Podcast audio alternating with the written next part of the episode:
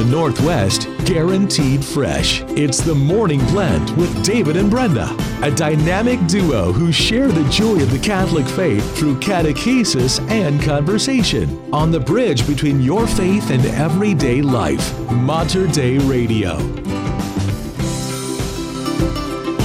And a very good Wednesday morning to you. It is April 5th, 7 a.m. David and Brenda with you on the Morning Blend. Thank you so much for joining us. It's so light out right now. Look at that. You Isn't can actually it? see the sky. I know. There you go. How? As it should be in Yes. spring morning. Well, you'd hope. That's right. It is. And it'll only get lighter until, uh, well, we work our way till the end of June, I guess, when uh, we reach the summer solstice. Summer. I always have to think is I do the, the equinox or is it the solstice? I think it's a solstice. I think you're right. Yeah. So good morning. Well, very good morning to you too, David. How are you? I'm doing well. Again, enjoying this clear morning. I went out for my walk yesterday. I found a little bit of time in between some clouds. Didn't get rained on though. It looked like it wanted to rain. Yeah. But nope, it was a, a nice afternoon, but I did have to dress in layers because I don't like to be cold. You should have waited till today. Why is that? Today's National Walking Day. Is it really? It is. I, Well, I kid you not. I'm going to have to go for another You walk have to today. do it again. That's right. No, every day is a good day to walk. Every day that you can get outside is a good day to walk. Yeah. I really noticed yesterday What's that? that my yard is getting long. Is it? Yes, it is. My son is uh, away visiting his sister for spring break, and he is not around to mow my front lawn either. I noticed the same thing. Yeah. It's, Like, huh? It's like all of a sudden, like over the last week, somebody turned on the grass growing button, and uh, and it's it's growing. So and it's spring. It is springtime Yeah. for sure. Uh, I can tell. I did notice a couple of things on my walk. There's a neighbor down the street from us who ripped up all of their grass and put down astroturf in their front yard. Really? Or, or not astro, but turf. Yes. Astroturf is, I guess, you have to be old, an astro the old fan, time. the old timer stuff. Yeah, you know where I'm coming from. They put down artificial. artificial turf There in their go. front yard. So all they have to do is vacuum their Yeah. front yard to get the leaves up. Uh, but then I noticed quite a few with black moss in their grass. So I can tell that they've gone through Oh, yeah. and thrown down the moss killer because we all know that, yeah, yards are full of it right now because there's been a plethora of rain to keep that mo- moss nice and happy and healthy. and I got news for you. What's that? More is on the way. All the way into next week. Yeah, you know, we talked about this I think yesterday. How early la- or late last week and kind of early this week looked like it was going to be just a beautiful Easter. It was supposed forecast. to be. Yeah, not so much. Oh now. Lord. Well, Yeah. okay. Well, that's whether it rains or shine, Easter will be here. That's right. I'm still doing an Easter egg hunt Okay. just by myself. I just talking to somebody. We were a friend of ours uh, uh, works at the Costco gas station, and he says I've been telling people to go get the little tiny potatoes and color those because eggs are so expensive right now, and it's hard Oh. to find them. Uh, so just uh, color your potatoes and then right. keep and eat your eggs. We're going on an Easter potato hunt. Do you still you do the Easter egg uh, dyeing? You know the the little Paas. Isn't Sure. it, wasn't it Paas? The, Yeah. Uh, I think the name of the Oh. little dye box there. You Love buy. it. Yeah. Absolutely. Are you doing that? no. Okay. Uh, we, we we haven't done dyed eggs for a while. Uh, I'll I'll probably fill up some plastic eggs with some candies in them for the kids. Right. Uh, but that's probably about it now. I would pr- appreciate if you would bring me some of those plastic eggs in with quarters in them. I like to open You like them the with, I like when you open them up and there's money. There's in them. It's money like, "Ooh, in look it. at that, There a you quarter. go. Yeah. Is a quarter enough? No, I actually, uh, if you wouldn't mind, like folding up really tightly a fifty dollar bill. Fifty dollar bill. Put her in there. The golden egg. The golden egg. That's it. So yeah, it's been a while since we've done an Easter egg dyeing. I I can think of the last time we did that. I always enjoyed it though. Always kind of fun. sure. Particularly when you're colorblind, I never quite you, know you what could the never colors tell are. the dip. Yeah, That's if right. it's it. What you, color you is find it out there. Yeah. we've done ones where my dad has hidden the eggs. I remember when we were little, and then you know because you got to count them all before you hide them. Right, So, so that you way you make sure. Yeah, one did not get back into the basket. Yeah. we don't know where it went. It's Some like- bird took off with it there. or something. Still, in hidden my- someone. Still in the yard. So somewhere. would you eat the eggs eventually? Uh, I wouldn't. yeah. No, because they're days old and they've been out in a I basket. I think we did. It's like Five days later, that's still good. Uh, That's Yeah. still good. Smells Yeah, fine. Yeah, I No, don't. Don't, I will- don't do that. Don't do it just because it's got Yeah. a lot of times the dye breaks through it, and then you got yeah. yeah, no, Yeah, those are the good old days. good old days. I guess right. that's why eat your eggs and color potatoes, or just get the yeah. plastic ones. All right. Uh, well, the good words to live by. There you go. Uh, what do you have coming up today? Well, as far as they know, he never made a donation to Catholic Charities of Oregon, but upon his death a year ago, his estate was given to them to help those in need. I'll tell you about this right. donor. And more tornadoes again. It's What is just this? I, I mean, it's just been amazing how many have been there and again today too. We'll have that for you coming up. All right, we got a great show ahead for you on this Spy Wednesday. I'll explain why it is. Here is the Thirsting and Come Hold My Son. We are the Morning Blend on Mater Dei Radio. night in Bethlehem. No fire to warm her hands. She gives birth to the Word made flesh. The bread of life she puts in a manger. She won't understand why they come to adore him, but she'll say, Come hold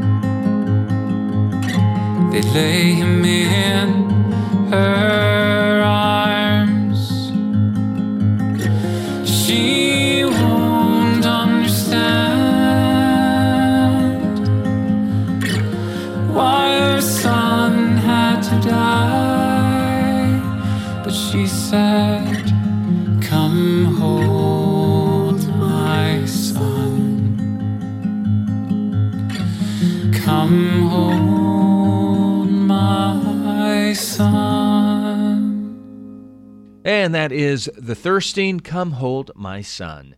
It is 711 at Mater Dei Radio, the bridge between your faith and everyday life. It's David and Brenda with you on this Wednesday morning. Well, coming up towards the end of this month, big recycling event at the Madeleine Church in Northeast Portland. You're going to hear about it right after the forecast. Support for Mater Dei Radio comes from our Leadership Circle members, including Best Buy in Town Landscape Supply. Since 1984, Best Buy in Town has been supplying the area with landscape products and services, including bark dust blowing, rock, soil, sod, and recycler of yard debris. Located at 2200 Cornelius Pass Road in Hillsboro. Online at bestbuybark.com or 503 645 6665. Good morning. Please join me, Father Martin King, pastor of St. Thomas More Catholic School and Parish, in this morning prayer. In the name of the Father, and of the Son, and of the Holy Spirit. Amen. O God, enlighten my mind with truth, inflame my heart with love, inspire my will with courage, enrich my life with service, pardon what I have been, sanctify what I am order what I shall be, and thine shall be the glory, and mine eternal salvation. Through Jesus Christ my Lord. Amen. In the name of the Father, and of the Son, and of the Holy Spirit. Amen. God bless. For more prayer resources, please visit our website at materdeiradio.com or check the prayer section on the new Hail Mary Media app. Mater Dei Radio's Leadership Circle connects through All Source Communications. Is a technology upgrade in your company's future? All Source Communications is an independent local telecom brokerage specializing in internet and phone systems. Connect today at allsourcecommunications.com. That's allsourcecommunications.com or call 503 967 4887 for All Source Communications, connecting Mater Dei Radio's Leadership Circle. Easter is coming. Let Mater Dei Radio walk with you through this Holy Week as we prepare our hearts through the passion, death, and resurrection of Jesus Christ. We'll fill the end of Lent and the Triduum with special programming to help you go deeper into this holy season, including the Easter Vigil Mass from the Vatican. In addition, Mater Dei Radio's dedicated team of prayer warriors will be enthusiastically interceding for your personal intentions during this Holy Week. Reach out to them now at 503 285 3737. That's 503 285 3737 or submit your particular request to the prayer page at materdeiradio.com and the Hail Mary Media app. Prepare your heart for Easter with deep spiritual reflection and prayer.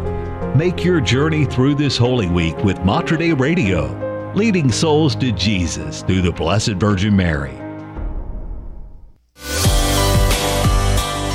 It is 714 here at Mater Dei Radio. Well, a bit of a break from the rain today. Uh, that is at least through the daytime hours. The next system is going to arrive this evening. So under cloudy skies, highs today will push right to that 50 degree mark again. And then by tonight, showers will come back and will keep up overnight. Lows drop to the mid 40s. Now, rain again tomorrow, highs to the lower 50s. Then there's a possibility of rain, David, every single day into next week. You know what they say about April. Uh, April showers, May flowers. There you go. Okay. All right. That's All the that's the cup half full. I love it. Yes. It's 41 degrees at St. Charles Church in Portland. And it is 40 degrees at the Proto Cathedral of St. James the Greater in Vancouver. Well, if you have been holding on to a bunch of old electronics that you plan to get rid of, mark this day on your calendar Sunday, April 23rd, which happens to be, by the way, the day after Earth Day, perfectly.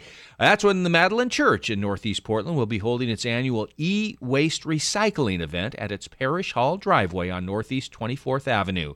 Joining us this morning to give us the details is Darlene Maurer. She is the pastoral assistant at the Madeleine, as well as the chair of the e waste event. Hey, good morning, Darlene. Great to talk with you again. Good morning. Holy Week blessings to everyone. Well, thank you so much. You as well. So I got to believe your event on April 23rd, it wasn't by chance that it happens to be the day after Earth Day. No, it's not. In fact, we've been doing this event for over 10 years. Wow. And um, I can't even calculate how much uh, we have collected over that time that has been given new life to old uh, e-waste type electronic waste um, materials. And uh, we're so pleased to be able to do it again on a larger scale. Last year we collected over 14,000 pounds just of electronic waste, not to mention um, our partnership with Ridwell and collecting plastic clamshells, and then also we are collecting old athletic shoes um, to be recycled through Nike's recycling program. Oh, that is fantastic! Wow, that that that is wonderful to hear how much you've collected. And I, I must say too, while this is being held at the Magdalene, this is really part of your whole vicariate. It is. Uh, we have the parishes of St. Charles, St. Andrew, and Holy Redeemer um, that we have been partnering with for a couple of years now on uh, care for creation initiatives that are important to us. And so we have a steering committee that puts together uh, different events and activities and ways to encourage others to uh, take Pope Francis's encyclical Laudato Si to heart and really do our part to make our climate uh, more uh, resilient to the effects of of the warming of our planet. Right. And I was going to mention that too is that you said this has been going on for 10 years, but you you did say that this is really all part of Pope Francis Laudato Si, which I, I think is just wonderful because it was one of his first encyclicals, and you guys have really embraced that. Yes, we have, and uh, next month will be actually the eighth anniversary of the release of the encyclical, and uh, we are planning some really wonderful events for that as well. How, how did you get started with this and with embracing Laudato Si and, and really following through with some of these initiatives? What what what was the impetus of all of that? Who got it started? Well, I think our pastor, Father Mike Bewind, um, really uh, brought this to our attention uh, when Laudato Si was released, and for me, it's been a part of my life um, from childhood. So um, I didn't have any problem in signing on to uh, make this something that our parish could really embrace, and uh, most of our parishioners uh, really do believe in Pope Francis's um, concern for care for our climate. That's wonderful. Darlene Maurer, she is the pastoral assistant at the Madeleine Church in Northeast Portland and chair of this year's e waste recycling event. It'll take place again on Sunday, April 23rd from 9 to 1 and the, it'll be at the Madeleine Parish Hall driveway on Northeast 24th Avenue. Well, let's talk about some of the nuts and bolts of the event and some of the things that you will be accepting at this recycling event. Well, most of any kind of electronic waste that you can imagine uh, will be accepted by Green Century Recycling. We'll have a couple of their employees on site and last year we actually had to have them bring two trucks because uh, we filled one uh, well before our event ended. And uh, so they'll be taking all of that. They even took some extra things that um, we didn't anticipate, but we really asked people to be cognizant of the uh, items that we have listed on our website that we will be collecting. Give us some examples of some of the things that you will be taking. Uh, we'll be taking computers and laptops, uh, those traditional things, fax copiers, uh, all kinds of paraphernalia that goes, the cabling, uh, all of that. And for anybody who's concerned about bringing a computer in, uh, Green Century Recycling has a program that they will wipe the hard drives off of all of the materials that they receive, so we don't need to be worried about that. That's great to great to know. And then some of the things that you kind of caution that you can't take. That some some things you may see that it's like, yeah, we can't take those that you've seen in the past. Yeah, styrofoam and fluorescent light bulbs. Um, some of the floppy disks for media. Um, no wood. Um, no refrigerators or freezers. Um, they have taken microwaves in the past, and I believe they will continue to do that anything containing mercury they cannot take. Um, so mostly things that would have uh, materials in them that are are uh, more hazardous waste. And then too, you talked about you're partnering with Ridwell on some plastics. What sorts of things will they take plastics wise? It'll be the number one PET plastic clamshells. Those are the things you get frequently at the grocery store for prepackaged items, and also uh, what you might pick up at a deli. So those things are uh, in mass amounts in our our normal purchasing, and so they will be accepting those and have a great reputation for re- responsibly recycling those. Right, and then you mentioned too athletic shoes.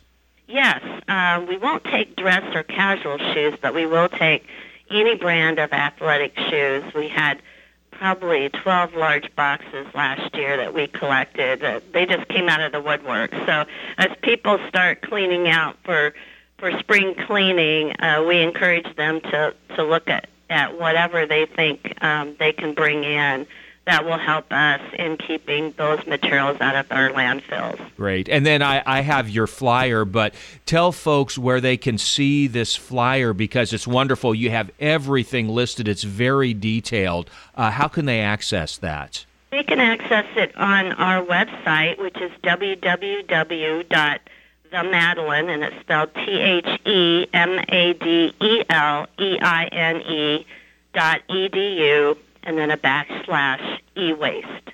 Excellent. And again, I'm looking at the flyer, and as I mentioned too, it is very detailed, gives everybody ideas of what they can and cannot recycle. Again, she is Darlene Maurer, the pastoral assistant at the Madeleine Church, Northeast Portland, and chair of this year's e waste recycling event. It'll take place on Sunday, April 23rd from 9 a.m. to 1 p.m. in the Madeleine Parish Hall driveway on Northeast 24th Avenue. Hey, Darlene, great to talk with you. Thank you for all your work you are doing in the recycling. Uh, we really appreciate it. Oh, thank you very much. Everyone have a very blessed Easter. You as well, too. God bless. Thank you. And it is 723 here at Mater Dei Radio. Boy, I think I've got some old electronics that yeah. you don't know what to do with. So it's good to know that they wipe those hard drives so that way you don't worry about your sensitive material getting Yeah. out there. So And I mean, yeah, how successful it's been. They filled two trucks Wow. last year. Yeah, that's fantastic. Wonderful. Well, she did talk about a website where you can go find that information. And on the podcast of this interview today, I'm going to add that link so you can get right to where you need to be. And while you're on our website, well, check out our great Lenten resources. It's all there for you as we move into the Easter season. You're also going to find some great locally produced Catholic show podcasts, as well as information about our upcoming Spring Share-a-thon. It's all on our webpage at materdeiradio.com. Support for Mater Dei Radio comes from our Leadership Circle members, including Dr. Mark Bianco, family dentist. Dr. Bianco practices family dentistry in the neighborhood of 122nd Avenue and Stark Street in Southeast Portland. Dr. Bianco, family dentist, online at biancodentistry.com or 503 252 1722. That's 503 252 1722. As we strive to overcome our regular sins this Lent, our Lord's last words on the cross each offer a remedy for one of the seven deadly sins. The second words from the cross are, This day thou shalt be with me in paradise. we can learn much from the two thieves crucified alongside our Lord. Pity counters envy. The thief on his left side was envious of the power of Christ and argued that Jesus should have used his power just as he would have used it. He asked to be taken down instead of taken up. The thief on his right showed pity. Because he was conscious of his own sins and guilt, he left room for divine pardon. He chose to not believe in the envious judges, scribes, and Pharisees, and so saw Christ's innocence. Have pity on the miserable, and divine mercy will be the reward for your pity. This is Matt Maloney from knowthefaith.net. Don't miss the 33rd annual Spring Fling Auction at Sacred Heart Catholic School in Gervais, Oregon. Join the fun on Saturday, April 22nd, beginning at 5 p.m. Admission includes dinner, dessert, beverages, and a chance to bid on some wonderful auction items. Purchase your tickets at the school office or from a parent. For more information, please call 503 792 4541. That's 503 792 4541. As we surpass three decades of broadcasting, all of us at Mater Dei Radio are thankful for the many blessings this special radio ministry provides to our Catholic community. To ensure that our faith continues to thrive in today's media, we hope you will consider including Mater Dei Radio in your estate planning. There are many estate planning options to choose from, but one way would be to include Mater Dei Radio as a beneficiary in your will. More information on estate planning is on our website at materdeiradio.com.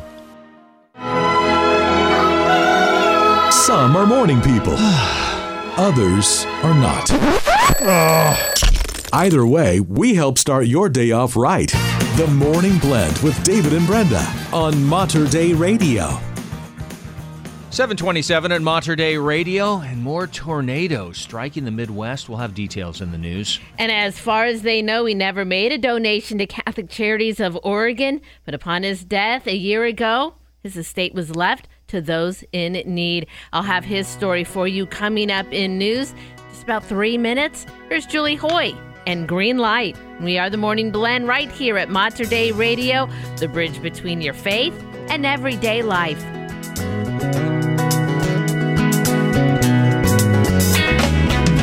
Here I am in the middle of the desert at a stoplight,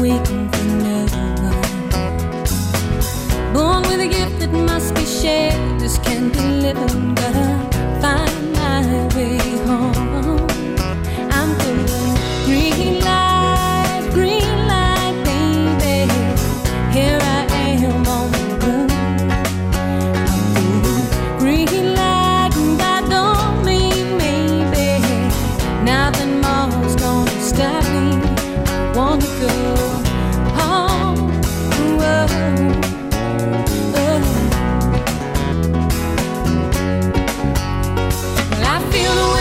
through my hair. My mind begins to wonder where Lord will lead me now. Throwing my hands to the air, take me, Lord, guide me there. Stop me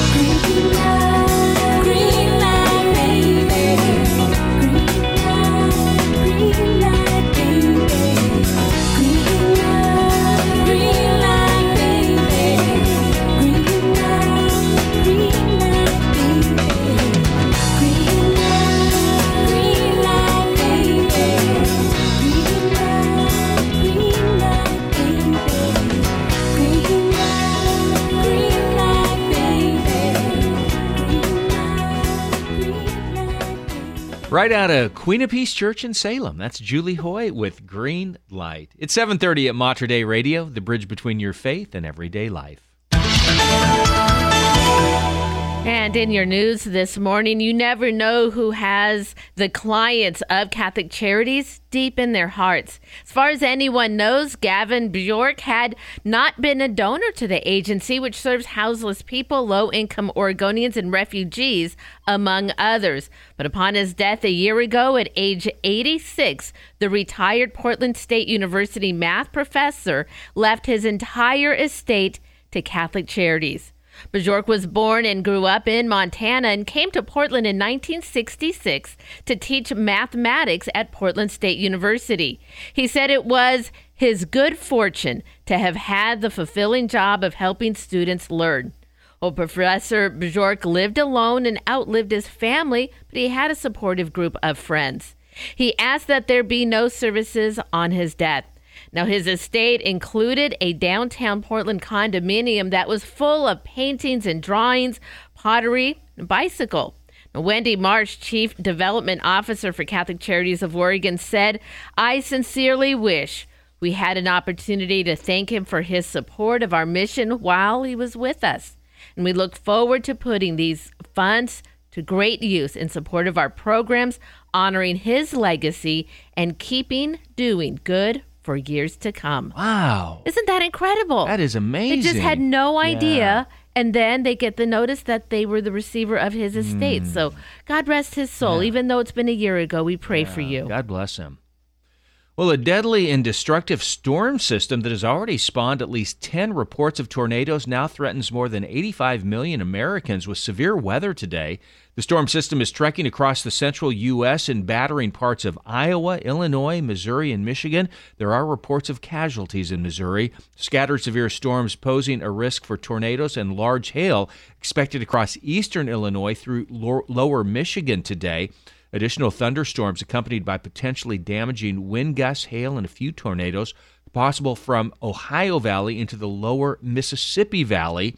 At least nine tornadoes were reported Tuesday, including, including two in Iowa and seven in Illinois, where several buildings were damaged in the town of Kelowna and multiple semi trucks blown along over uh, along I-88. So Wow. again, just if you're if you're traveling to the Midwest, you know, check your flights for sure because uh, just some nasty weather.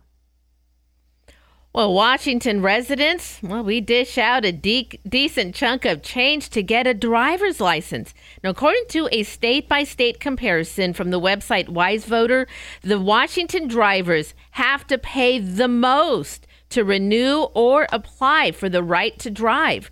Over time, the cost of getting driver's licenses in Washington has, well, increased.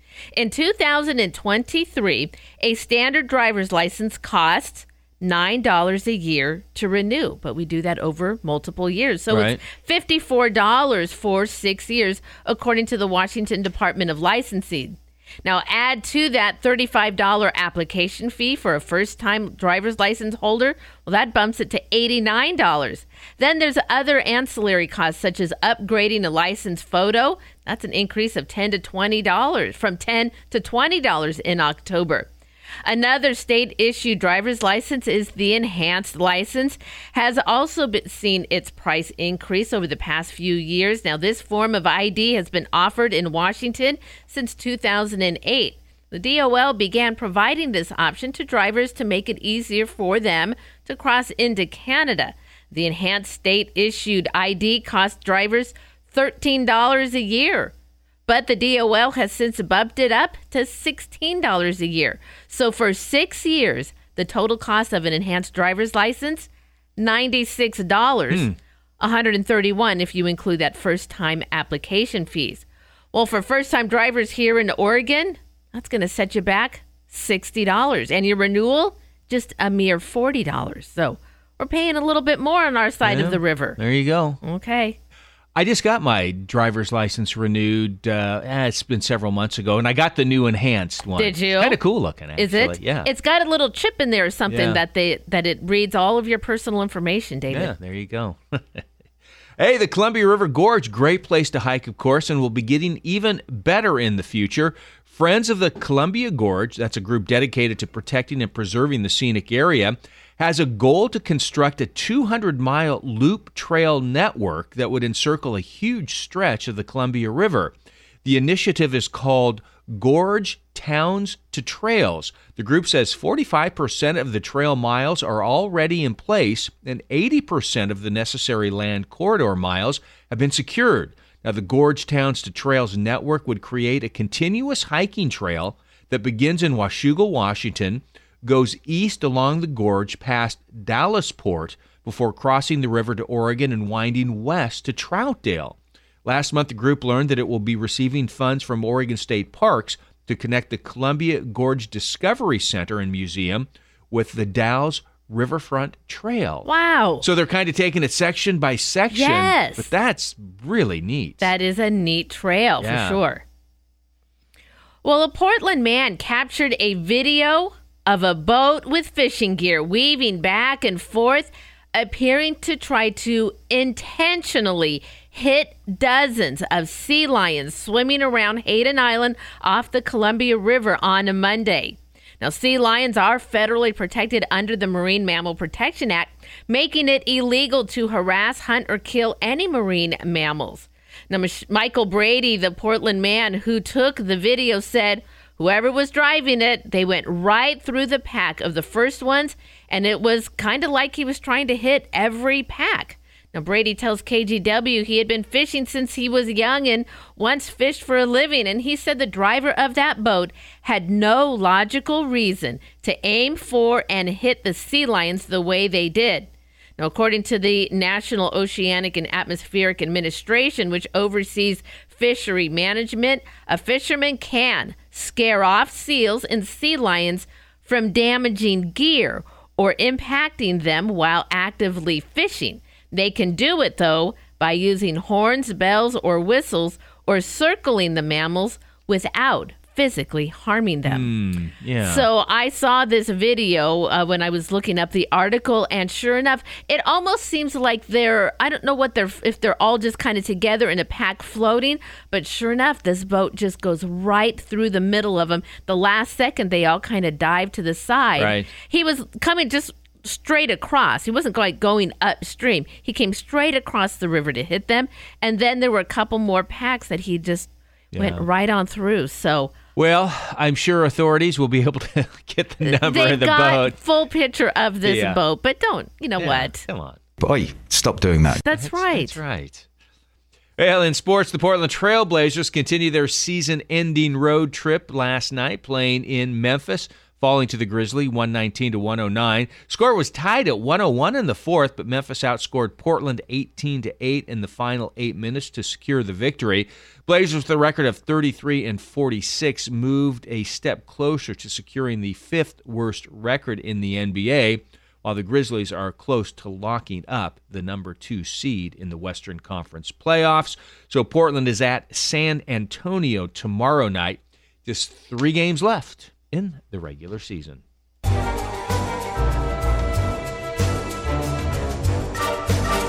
Ooh.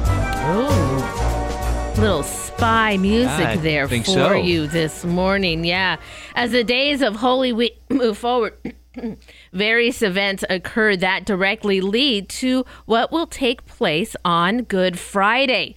Among these events was the fateful betrayal of Jesus by one of his own disciples. It says in scripture, then one of the twelve, who was called Judas Iscariot, went to the chief priests and said, What will you give me if I deliver him to you? And they paid him 30 pieces of silver. And from that moment, he sought an opportunity to betray him. This action by Judas earned him the title of spy by medieval Christians in accord with the traditional definition of the English word one who keeps secret, watch on a person or things to obtain information. So from Wednesday onward, Judas Iscariot watched for a chance to turn Jesus over to the chief of priests, and so many Christians labeled this day as Spy Wednesday. Now, in the same vein, various cultures reflected the somber mood of this day by calling it Black Wednesday or Wednesday of Shadows, which also corresponds to the liturgical rite of Tenebrae that is celebrated on this day. It's also called Silent Wednesday, as the Gospels do not record any activities in the life of Jesus. The only event is the secret meeting of Judas with the chief priests. Now, Wednesday's events ushers in the final days of Jesus' life on earth and directly lead us to the sacrifice of Jesus on Good Friday. Mm, Spy Wednesday. Spy Wednesday today. It's time to find out what's going on in our Catholic community. And speaking of Tenebrae service, you can attend at 7 o'clock the Tenebrae service at the Cathedral of St. Mary's Cathedral of the Immaculate Conception. It begins at 7 o'clock. It's a candlelit celebration that slowly uh, blows out a candle as readings are done. You can find out all the information on that event by going to our community calendar, materdeiradio.com, and the Hail Mary Media app. Well, he is serving at Christ the King Parish in Milwaukie. We visit with Deacon Justin Echeverria. That's coming up right after the forecast. Support for Mater Dei Radio comes from our Leadership Circle members, including the Catholic Youth Organization and Camp Howard. CYO offers local youth positive sports activities throughout the school year and summer camp programs at Camp Howard near scenic Mount Hood.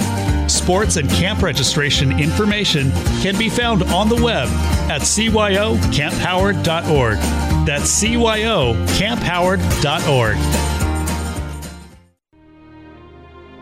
Please join me, Deacon Harold Burke Sivers, and other listeners of Mater Dei Radio as we pray an act of charity. In the name of the Father, and of the Son, and of the Holy Spirit. Amen. Oh my God, I love you above all things with my whole heart and soul, because you are all good and worthy of all my love. I love my neighbor as myself for the love of you. I forgive all who have injured me, and I ask pardon of those whom I have injured. Amen. In the name of the Father, and of the Son, and of the Holy Spirit. Amen. For more prayer resources and to let us know how we can pray for your intentions, please visit us online at materdeiradio.com. Support for Mater Dei Radio comes from our Leadership Circle members, including Best Buy in Town Landscape Supply. Since 1984, Best Buy in Town has been supplying the area with landscape products and services, including bark dust blowing, rock, soil, sod, and recycler of yard debris. Located at 2200 Cornelius Pass Road in Hillsboro. Online at bestbuybark.com or 503 645 6665. Are you searching for stories of how God is transforming lives in profound and creative ways? Do you want to be inspired to join the mission of evangelization? I'm Miriam Marston, host of Blazing the Trail, and each week through interviews, scripture, and song, we explore what it looks like to share the gospel with courage and hope. Please join me on Wednesdays and Sundays at 7:30 p.m. right here on Mater Dei Radio, or anytime on materdeiradio.com or the Hail Mary Media app. 744 at Mater Dei Radio. Yeah, I got about a 50% chance of showers today. High today, 51 degrees. Rain tonight and tomorrow. Low tomorrow, low tonight, 44. High tomorrow, 54. Currently, it is 37 degrees at Christ the King Catholic Church in Milwaukie. And 40 degrees at St. Mary's Church in Eugene. Well, for 88 years, the annual tea comes together to support the seminarians in the Archdiocese of Portland. And over those 88 years, boy, the number of seminarians who have been prayed for, who have been supported by this annual tea, well, it's just been immeasurable. It is coming up again on April 19th at the Portland Golf Club. And joining me today to share a little bit about how he was supported by the seminary tea, it is Deacon Justin Echevarria. Good morning, Deacon. Thank you so much for joining us Morning. today. Well, for our listeners, I think that you were on the morning blend before your transitional diaconate ordination in Rome. Tell our listeners about kind of what part, you know, uh, through your life, how that led you to that moment in your life. Yes. Um, well, the short the short of it is the Archbishop sent me there. but um, yeah, I, I joined the seminary in 2017 at Mount Angel, So I went there for two years for all of my philosophy, because for to be a priest, you're required to do at least two years of philosophy. And then I was sent to Rome to do theology with my brother, now Deacon Brent Derschmidt. And we did our three years there of theology, theological study. And during our final year, prior to and in preparation of our diaconate ordination, we had a Zoom uh, interview with uh, Dina Marie Hale, which was uh, which was great to have a chance to chat with her. She's a wonderful person, does does a lot of great work in her, you know, in her own vocation.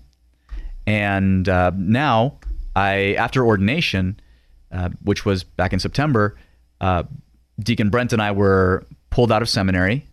Um, that's part of our formation plan. Is that uh, after you finish uh, those three years and get ordained, you go to you go back to the diocese, back to Oregon to work in one of the parishes. And he's at uh, Queen of Peace in Salem, and I am at Christ the King in Milwaukie with Monsignor John Cihak. Well, I can't think of a better mentor, of course, than any one of our monsignors here in the Archdiocese of Portland, but Monsignor Cihak. Uh, what a wonderful opportunity to serve with him. Now, in this pastoral year that you have been here now, what have been some of the things that you involve yourself in? Oh, it's it's very much rolling up my sleeves and and and going in. It's uh, we have a school, so I help out there, whether it's one of the adults on lunch and recess duty, or in the classroom. I help with uh, with some of the classes there, including uh, we have a philosophy elective for the sixth through eighth grade eighth graders called Path to Wisdom, and it's we use a book from Dr. Peter Kreeft, and it just kind of follows that fundamental philosophy of the of the Catholic faith. Learning how to teach the kids how to ask questions. Why is there something rather than nothing? Faith and reason. The problem of evil. Like we go into that kind of stuff. But the book is is is written in a way that even someone like me could understand. um, but that's the school portion of it, and and the staff there has been has been absolutely wonderful. They're a great team, uh, led by their principal Sarah Tabor, and uh, and the kids are just very sweet. Uh, they're so in that area, they're teaching me how to be a dad, how to Oh. be a spiritual father. Absolutely. Um, Deacon, now you can learn so much from books, and we have Mm-hmm. just the wealth of our Catholic faith written down. We've got St. Thomas Aquinas who's written it, we've got the Catechism of the Catholic Church, all written down.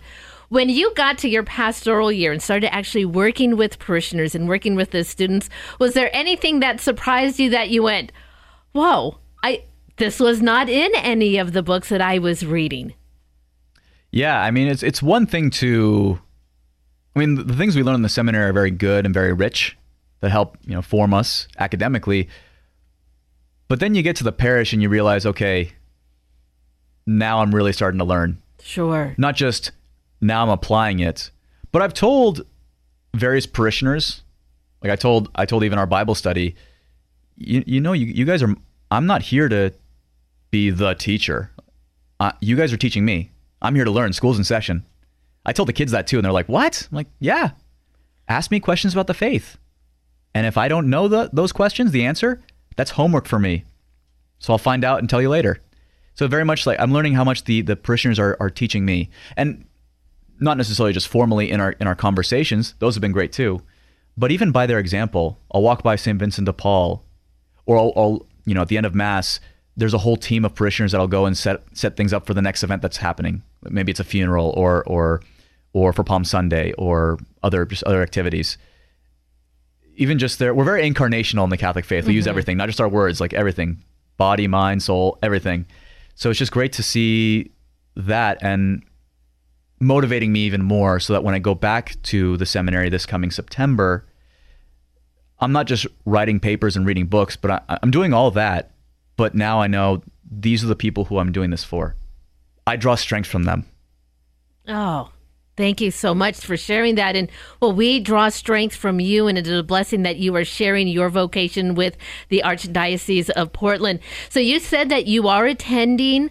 Uh, your your education is happening in Rome, and it, it as you said, it's a little bit longer. Your diaconate Mhm. is going to be two years, so you're heading back to Rome in the fall in September. So from that point, what will the rest of your education look like? Yes, so I'm I'm here till September, and then I go back to begin a two-year licentiate, and that's where. So my my brother Deacon Brent and I both studied theology.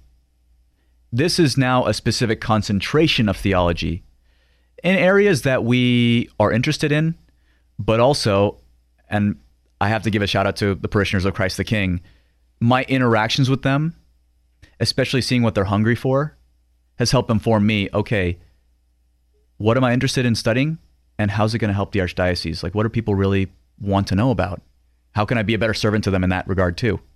And we're very blessed in the Archdiocese that Archbishop Sample, when we choose a topic, some dioceses, they send their guys over there to say, you're, you're going to this school to study this. That's it. Archbishop is very much, okay, well, make a list and let's talk. And just think about this. What are you interested in? And how's it going to serve the local church? And we will decide together. Um, so I will go back to for two years, but in between those two years, so this first year I'll be a deacon, but back in the seminary, and then in June I will come back with Deacon Brent to be ordained priest with two other guys. So it'll be four of us total. The other two are James Ladd, who will who studies at Mount Angel, and Mr. Chin Yan Vo, who is at St. Patrick's Seminary in Menlo Park, California. So we're all going to be ordained deacons at a different time, but the four of us will be brother priests Mm. together. And it's also one more shout out. It's a big year for Christ the King because Chin Yan, myself, and Deacon Brent, throughout the years, all have had an assignment at Christ Oh. the King. How wonderful. How wonderful for all of you to be able to celebrate it together. Mhm. And I'm sure those at Christ the King will also be just ready to celebrate also your vocations. Well, you said you're getting ready to head back in September. I can, in my own mind, imagine what is wonderful about being in Rome and being there, you know, really at the heart of our faith. For you, you know, what is the best part about being educated in Rome, along with the food? Yeah, it's, you know, as, as wonderful as Rome is, it's not home, so it is a blessing to be back here. But being over there, one of the greatest things I've experienced there is to really experience the universal church. Like I, I go to class and I have friends from different countries of Africa, Asia, Latin America, the United States, Europe, Australia. At, at the North American College, we actually have some Australians who live with us. So you really get a feel of the you, the closeness to the Holy Father and also the universality of our faith. We're all trying to communicate, so sometimes we'll communicate in English, and usually Italian is the way we're trying to talk to each other. But it's just funny because I can pull up my phone and on WhatsApp I have, you know, my friend John, he's from Cameroon, my friend Emmanuel, who's from Mexico, and you know, my friend Richard, who's from Sydney. We're all it's just incredible to know that wow the the church is literally everywhere. The Eucharist is being celebrated in every continent. What a wonderful perspective you can share with all of us. I think that we get so focused on what is happening to me right now in my church, in my neighborhood, that to recognize through your eyes that universality of our church and how, well, Christ is found in every corner of it. Well, Deacon Justin, we are here to talk about the seminary tea that is coming up. But boy, time has gone by fast and I am already against my break. Can you stay with me through the break so we can continue in our next half hour? Sounds good. And it is 754 at Mater Dei Radio. David and Brenda with you on the morning blend on this Wednesday, week and a half away, just a week and a half, April 17th through the 21st. Going to be a big week for Mater Dei Radio. That is our 2023 Spring Share-a-thon. The theme for the Share-a-thon, Seek the Truth. So please write that down on your calendar. Join us always such a joyful week. We have guests come in, join us, volunteers, and it's an opportunity for you to support Catholic radio. And we thank you so much for that. Already, a number of folks have already made pledges, so thank you too. You can go to our website, materdeiradio.com. Right there on the main page is all of the information. You can click on it, read about the share-a-thon. You can actually make a gift now if you'd like to through that. So that's the Mater Dei Radio Spring Share-a-thon coming up April 17th through the 21st. MaterDeiRadio.com for information or through the Hail Mary Media app. Support for Mater Dei Radio comes from our Leadership Circle members, including the Blanchet House of Hospitality. Since 1952, the Blanchet House has been providing food, clothing, shelter, and aid to those in need. Services include a downtown Portland cafe, residential living, transitional housing, case management, and a 12 step program at the farm. Support and volunteer opportunities are online at blanchethouse.org. Bringing souls to Jesus through the Blessed Virgin Mary. This is Mater Dei Radio, KBVM Portland, Salem, Vancouver, KMME Cottage Grove, Eugene, Springfield, translator K235BF Eugene, and streaming at materdeiradio.com. Support for Mater Dei Radio comes from our Leadership Circle members, including Dr. Mark Bianco, family dentist. Dr. Bianco practices family dentistry in the neighborhood of 122nd Avenue and Stark Street in Southeast Portland. Dr. Bianco, family dentist, online at biancodentistry.com or 503 252 1722. That's 503 252 1722. A great way to support Mater Dei Radio is through our Leadership Circle. These are businesses and organizations whose names you hear on the air every day. They believe in our mission of providing the region with positive Catholic radio programs of faith and hope. Simply put, our Leadership Circle members keep our broadcast strong through their financial generosity. If you run a business or organization, please join us. We need you. Information on our Leadership Circle at materdeiradio.com. It's good to the very last drop. The Morning Blend on Mater Dei Radio, leading souls to Jesus through the Blessed Virgin Mary. 757 at Mater Dei Radio, and it's now official. NATO has a new member. We'll have that for you in the news. And without the Vatican's approval, a Chinese bishop has been appointed to lead Diocese of Shanghai. I'll tell you what the Vatican has to say about it coming up right after Awaken the Saint. Hey everyone, I'm Colleen with Awaken Catholic, and this is Awaken the Saint. Depending on when they lived during the 14th century, some saints had the misfortune of being caught in the scandal of the Western Schism. These holy men and women were unlucky enough to see the church divided by petty disagreements for decades. Nonetheless, many were still able to accomplish great things. Today's saint, Vincent Ferrer, didn't just live to see the church reunited, but was instrumental in ending the schism. Vincent Ferrer was born around 1350, some 28 years before the Great Schism.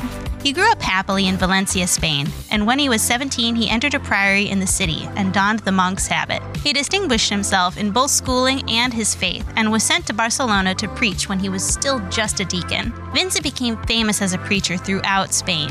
He had a way with words that inspired conversion and prompted tepid believers to deepen their faith.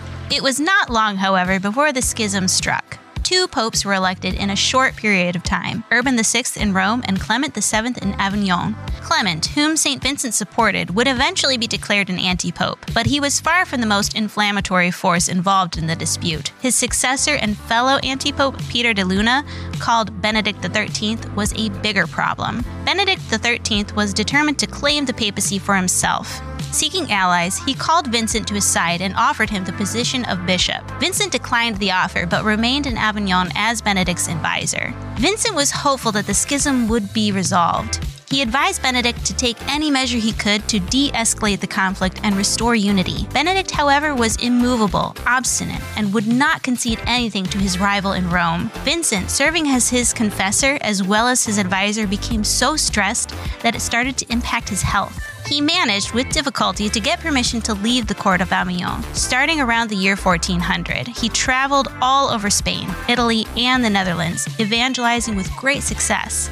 Crowds gathered to hear him speak, and miracles of healing were reported everywhere he went. As time wore on, those involved in the schism wanted more and more to end it, but Benedict still refused to yield an inch. Vincent tried again to convince him, but could not. Prompted by those who wanted to put the conflict to rest, Vincent declared that because Benedict had made himself an obstacle to the church's unity, the faithful would be justified if they stopped supporting him. Benedict was eventually deposed and excommunicated in 1417, and a single new pope replaced the contesting ones. Thanks to the combined effort of many who worked together for the good of the church, the schism was finally brought to a close, just two years before Vincent's death.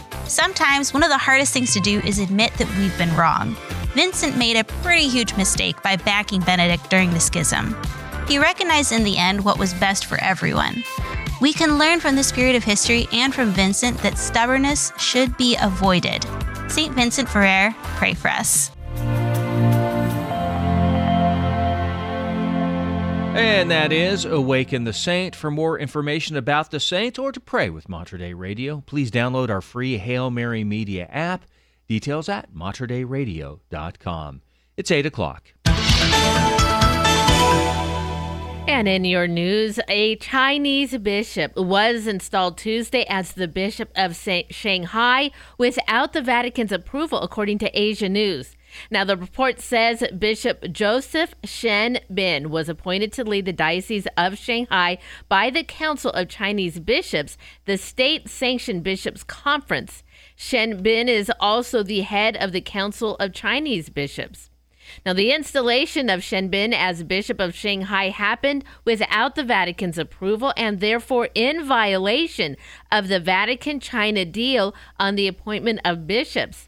Vatican spokesman Matteo Bruni said Tuesday that the Holy See had been informed a few days ago of the decision of the Chinese authorities and that he had nothing to add to the Holy See's assessment of the bishop's transfer for the time being. Well, Finland officially became the 31st member of the North Atlantic Treaty Organization, NATO, on Tuesday, marking a major shift in the security landscape in northeastern Europe. The inclusion of Finland adds some 830 miles to the alliance's frontier with Russia. The Nordic nations' accession was sealed during a formal ceremony at the NATO headquarters in Brussels. U.S. Secretary of State Antony Blinken and NATO Secretary General Jens Stoltenberg were on hand for the ceremony. Finland's acceptance into the U.S. led security alliance presents a blow to Russian President Vladimir Putin, who, before invading Ukraine, demanded the bloc refrain, refrain from further expansion. Finland's NATO membership guarantees the Northern European nation access to the resources of the entire alliance in the event of an attack. Well, the sanctuary of Our Lady of Lourdes is one of the most famous sites of Marian apparitions worldwide and is facing an important decision what to do with Father Marco Rupnik's mosaics that decorate the facade of the Basilica of the Rosary.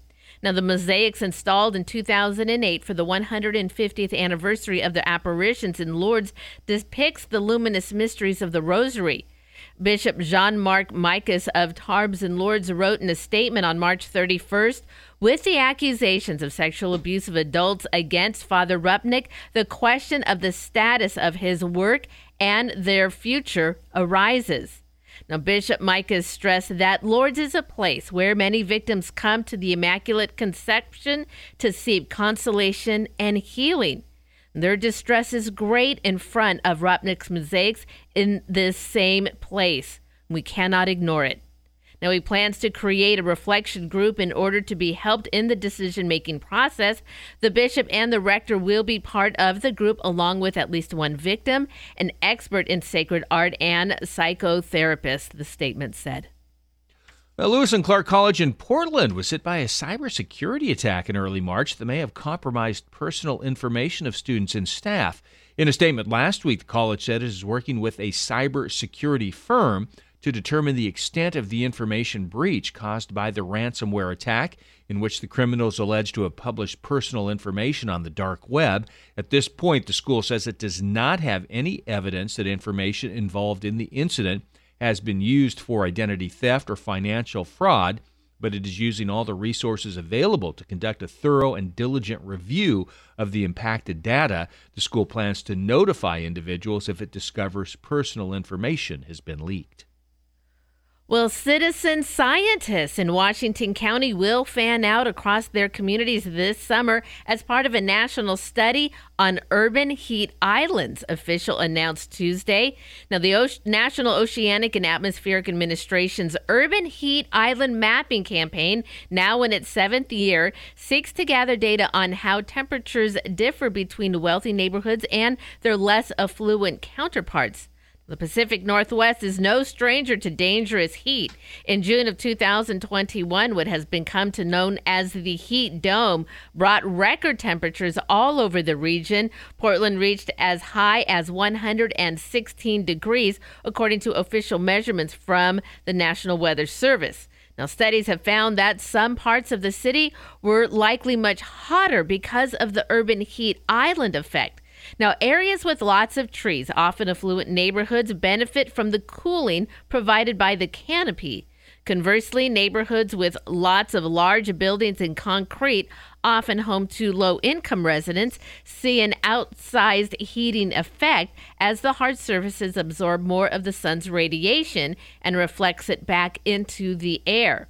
Now, volunteers will be provided with special sensors that can be attached to a car or bicycle. And officials will pick one of the hottest days of the year in the 90th percentile of temperatures, and the volunteers will record heat and humidity data at three different times during the day. Huh. Isn't that interesting? That is interesting. So we'll see how it affects, depending on where you are in the city, what happens to be the temperature. And of course, they get enough volunteers and they'll get this mapping of Right. heat around the city.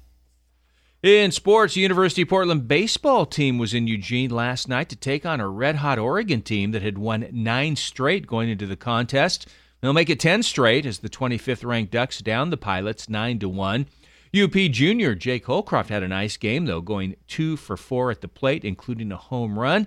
Pilots have an overall record of 17 and 11. They are back at Joe Etzel Field tomorrow to begin a three game series with Loyola Marymount. Oregon starts a three game series tomorrow with Oregon State in Eugene. So they usually play the three game series Friday, Saturday, Sunday, Mhm. but because of Easter, they're going Thursday, Friday, Saturday. Okay, good to know. Well, a South Korean startup company has developed an AI based app that scans your dog's nose print, mm-hmm. places it into a database that anyone can access to identify the owner of a lost dog. It turns out a dog's nose prints are just as individual as a human's thumbprint. And the advantage of using it to identify a lost dog over a microchip is that no one has a microchip scanner in their home. Now, collar tags and microchips can be ways for Good Samaritans to help reunite lost animals with their owners, but tags and collars can fall off. Well, microchips are not accessible for anyone who doesn't want to drive to a vet's office. Well, the team at Yonsei University has honed their AI to a 99% accuracy, which they've now released for free through the Pet Now app on marketplaces in South Korea, Spain, and the U.S. Now, pet owners register their dog's nose print by taking a picture with their smartphone. Cat owners, they're in luck too because the algorithm can ID cats by their whole face rather than just a nose. Now, once the image is captured, it's stored in a Pet Now database, and anyone, including those who may come across a lost animal, can take a picture of its nose or the cat's face to see if it matches with one of the apps, providing an instant set of contact information for the owner. Because it's not always easy to uh, for a lost dog, though, to sit still, the app deploys three kinds of AI to identify a nose print, even if the nose is moving around. That's that story makes me laugh because that's exactly what I was thinking. It's like to get your Sit dog. still. Let me take a picture Go of on, your come here, nose print. Hold on. Let and get they're that. like they're Yeah. looking all around, wagging. They're probably because right. typically when they're lost, oftentimes at least if it were my dogs, they're just happy to see anybody. Sure, that's They want to jump around and stuff, but yep, they can get a picture of it. You could put a little dab of peanut butter on the nose. Oh, that'll get it. yeah. I wonder if that would disrupt the Yes, nose the print. prints, I don't it. know. It's time to find out what's going on in our Catholic community. And beginning tomorrow, running through Sunday, is a Holy Week retreat at St. Benedict Lodge in McKenzie Bridge. The Dominican St. Benedict Retreat Center is hosting a Holy Week retreat on the beautiful McKenzie River. It is $150 per person for a private room. Cabins also available at an additional cost. You can find details on these and other events. Head over to the community calendar, materdeiradio.com, and of course the Hail Mary Media app. And we continue our conversation with Deacon Justin. That's right after the forecast. Support for Mater Dei Radio comes from our Leadership Circle members, including Best Buy in Town Landscape Supply.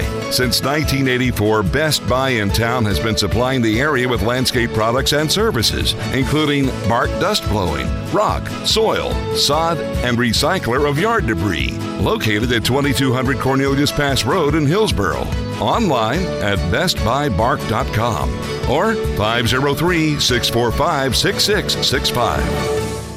Are you a young adult in your 20s or 30s? Are you looking to bring Christ into your everyday work? Hi, I'm Jesse Jose, the president of the Portland chapter of Young Catholic Professionals. Our mission is to challenge, train, and inspire young adults to work and witness for Christ. No matter your career field or level of experience, we invite you to join us at an upcoming event to build community, learn from seasoned professionals, and grow in your Catholic faith. For more information, visit ycpportland.org. Spring is in bloom at Mater Dei Radio, and with the warming weather comes a wide variety of exciting Catholic events. Plug into all this family fun through the Hail Mary Media app. From parish festivals to spiritual retreats, you'll find it all on a community calendar that integrates directly into your car's mapping program. Mater Dei Radio's Hail Mary Media app also brings you powerful spiritual resources, including Liturgy of the Hours with the monks at Mount Angel Abbey, a customized schedule of all your prayer reminders, a stream of Mater Dei Radio's live broadcasts, podcast of all our original programming, including shows only available on the app, videos, Catholic news, and more. Download it all today. Search Hail Mary Media in the App Store, Google Play, or go to materdeiradio.com for more details. Spring into holiness and get the Hail Mary Media app now from Mater Dei Radio, the bridge between your faith and everyday life. And it is 812 at Mater Dei Radio. I got a 50 50 chance of some rain today, high of 51 degrees. Definitely some rain overnight tonight, low of 44. And a 100% chance of rain for Thursday. Oh, wow, lovely. A high 54. Currently, it is 38 degrees at Our Lady Star of the Sea Catholic Church out in Stevenson. And 37 degrees at St. Mary's Church in Mount Angel. I am back with Deacon Justin Echeverria. He is in his pastoral year at Christ the King Church and is joining the Morning Blend today to share a little bit about his journey to the priesthood and now, more importantly, well, his journey to the seminary tea coming up on April 19th. Deacon Justin, thank you so much for staying with us today. Of course. Well, Deacon, in all that you have done, I mean, we were supported by our parents in our younger years. You were supported by the faculty and staff at Jesuit High School in the mm-hmm. years you were there, and then on to seminary, all of those support. The Seminary Tea Committee, they are committed for, well, 88 years now in praying and supporting our seminarians. Tell our listeners a little bit about what it means to know that there are people praying for you and also supporting you financially. Yeah. It. Uh, I went to the. I first went to the Tea my second year at Mount Angel. Uh, this would have been 2019, and I mean it was a wonderful event, and it was just a really great opportunity to get to meet and get to know the people who have been praying for you. At different times, you'd have people coming up to the coming up to you, and you might not know them necessarily, but they know you because you have the pictures in the in the different parishes, and of course the committee are are women from uh, all over the diocese. So this is the local church coming together in a in a wonderful in a wonderful mission. Um, it even has a very deep historic context, not just that it's 88 years, but I was looking up the history, and I didn't realize the. Uh, let's see if I get this correctly. The wife of the nephew of Pope Pius XII went to the Tea one year when she was in the United States to visit. Um, it was during the Eisenhower administration. Wow. There's a little blurb there. I'm like, wait. And I studied history in undergrad, so I'm very much a history nerd. I'm like, whoa. She was meeting Eisenhower and she came to the Tea. That's incredible. And this is someone who's, at least by marriage, is was related to a pope. Uh, the last name is Pacelli. Eugenio Pacelli was Pope Pius XII. But uh, yeah, her she is the wife of his nephew. So I didn't realize that even just that deep historical context there. But fast forward, it's well, I, I do want to say this too. We are very blessed in the Archdiocese of Portland and Oregon that we have this this mission and these women who are so willing to to give so much. And I don't mean that just in finances. You know, like faith, hope, and love. The greatest of these is love.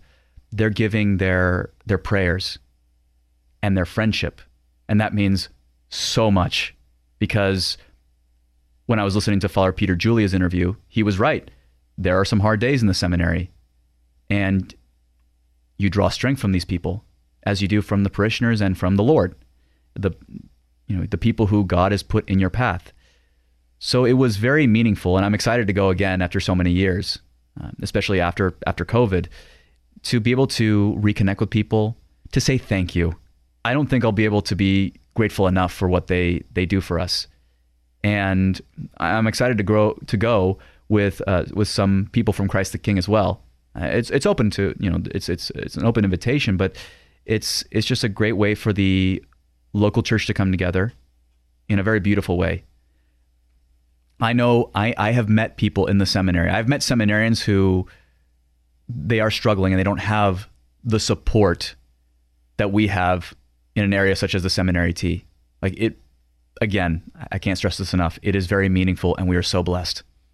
It just it just it's an incredible incredible mission. Well, we know this year that the Seminary Tea is also looking to grow that committee. So if you feel that you can be part of the support that Deacon Justin was just talking about, please consider going to the Tea this year and talk to any one of those committee members. I'm sure they would be more than happy to let you know how you can join them and well, offer that support that Deacon Justin was just talking about. Well, Deacon, throughout the year, the seminary Tea ladies support you. It is financially and it is a fundraiser for this one day event, but they, well, they pray for you all year long. Those seminary tea committee women are there to just use those, as you said, the little baseball cards uh, to pray for their deacon. One of those that prays for you, what's your own mother?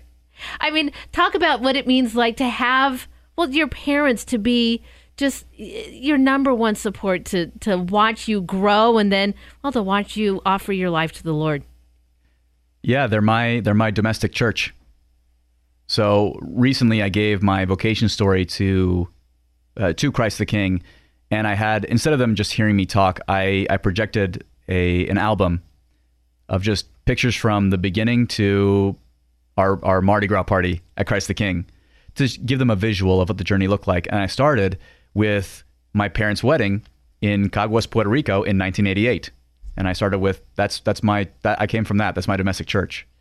Uh, my parents have been very they're my biggest supporters, biggest in that and, and and they're very honest with me. They they they will give me like they'll come to mass on Sunday and they'll give me critique. They're, they're, they do not hold back. But I mean that in a very good way. Uh, they'll give me it's like a compliment sandwich. Like they'll they'll they'll they'll commend me on the things that they said. Hey, you did you did this really well, or hey, you really improved on this. But then they'll say, hey, make sure maybe maybe watch out for this next time. Uh, it's not and it's not you know nitpicky. It's no. like oh, it's good. It's good. Um, it's just good. Um, what do you call it? Good good evaluation. Um, and they also they are troopers because they you know they, they see the best and worst in me because I'm their son, so they know like my weaknesses, my you know they they see me when I'm like I get home and I'm just I'm tired, and they see me when I'm like impatient. I'm like, oh, okay. but through it all, they uh, they are continually there, mm. and they actually they came to Rome to oh. to the ordination. Not just them; it was they came, all my siblings came, and my brother-in-law Mike came. So there's wow. a picture of us, all of us at the uh, ordination there. And when I got ordained a deacon, and spoil, spoiler alert, I hope to do the same thing um, next year. Uh, I got down on my knees and I asked my parents, because they are the priests of the family, uh, will you bless me as I begin my ministry? Mm. And they signed my forehead. Absolutely. God gives us that authority as parents over our children to bless them. And boy, the blessings are obviously poured out on you, and we all will continue to pray for you for the rest of uh, your journey. You said even at that ordination, you had a little moment uh, beforehand to meet with Pope Francis. You got him to look that way towards your parents a little bit. Yeah. Uh, basically, what happened was the the day before the ordination, uh, you we all go to the Wednesday audience uh, with the Holy Father, and the guys of the North American College will have uh, specific seats pretty close up. And we were there and we heard him speaking, and oh, this is so cool. We're very close to him. And all of a sudden, I I felt someone tap my shoulder, and I turned around, and it was one of my uh, brother seminarians. And he said, "Come over here." I said, "What?" We're going to meet the Holy Father. Whoa! And we weren't the first ones to meet meet him. Of course, it, it was very beautiful. We had um, people who came with uh, physical disabilities. They they were the first ones to come to meet the Holy Father, uh, which is really great. You know, to show them that they are loved and and and and the Holy Father is recognizing them and their, and their dignity as human beings, beloved sons and daughters. And we went after after them, and then we took a picture with him, and we thought, okay, that's going to be it.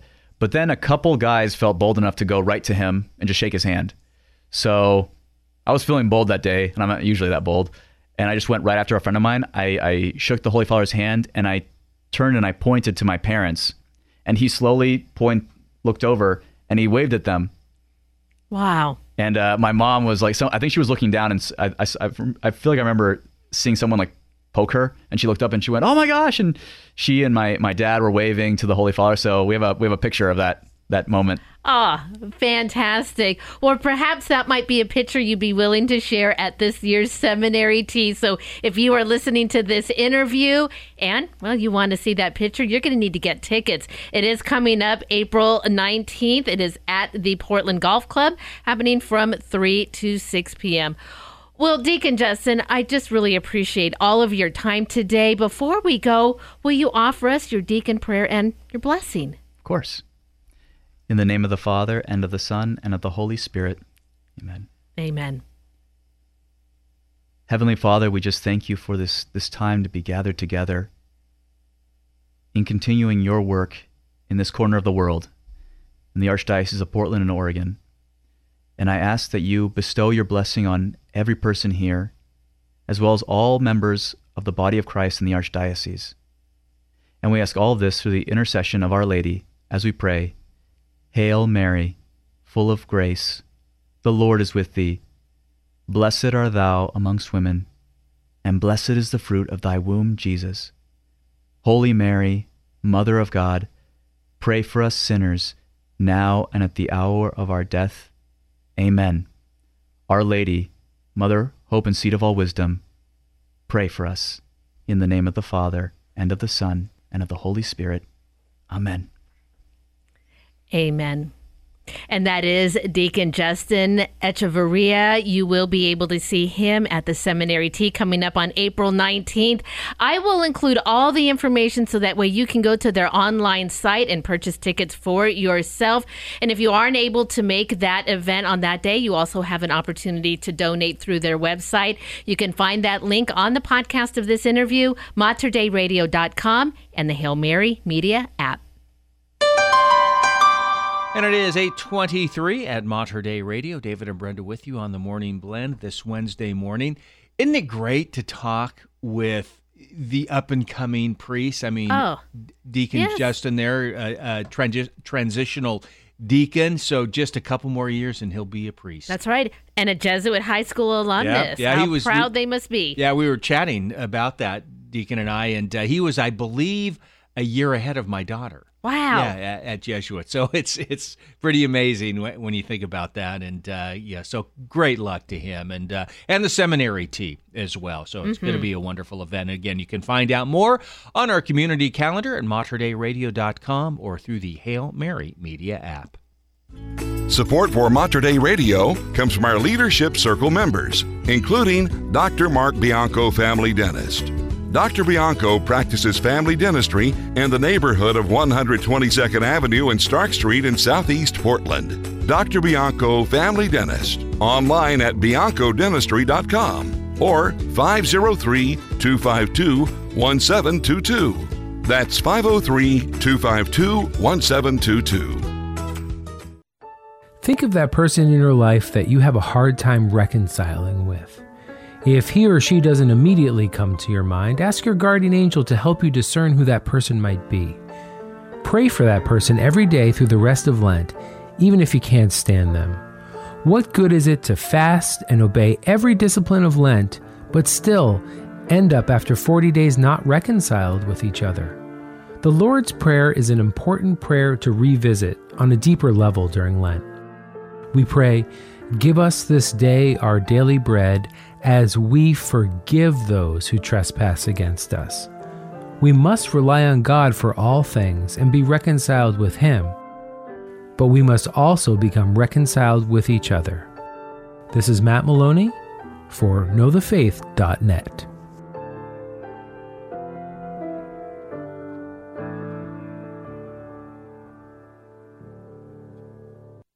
Would you like to gain a deeper understanding of the Holy Mass? Hello, this is Terry Ross. Join me on Mater Dei Radio each Saturday afternoon at 4 and Sunday afternoon at 2 for the glory of the Mass. Every weekend, we'll explore the rich history of sacred music within the Catholic liturgy. Increase your appreciation for the beauty and sanctity of Catholic sacred music with the glory of the Mass Saturday and Sunday afternoons on Mater Dei Radio, the bridge between your faith and everyday life. They're not baristas, but they do serve up a good cup of joy. It's the Morning Blend with David and Brenda on Mater Dei Radio. 826 at Mater Dei Radio and building the trail system around the Columbia River Gorge. We'll talk about the efforts there in the news. And as far as they know, he never made a donation to Catholic Charities of Oregon, but upon his death a year ago, his entire estate was given to them to help those in great need. I'll tell you about this person coming up in three minutes. Here is Kara Klein and Catch Me. We are David and Brenda on the Morning Blend right here at Mater Dei Radio, leading souls to Jesus through the Blessed Virgin Mary.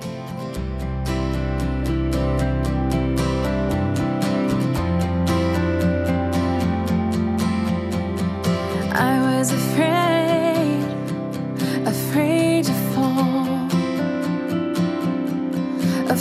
to hurt, to risk it all. I've climbed this high,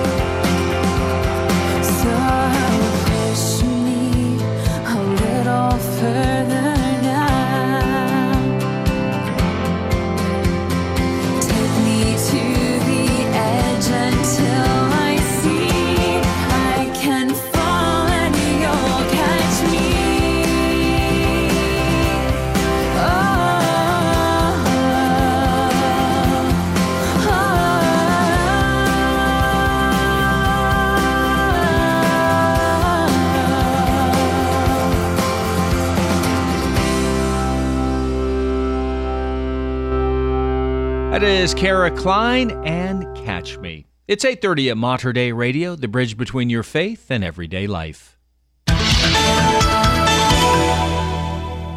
And in your news, you never know who has the clients of Catholic Charities deep in their hearts. As far as anyone knows, Gavin Bjork had not been a donor to the agency, which serves houseless people, low income Oregonians, refugees, among others.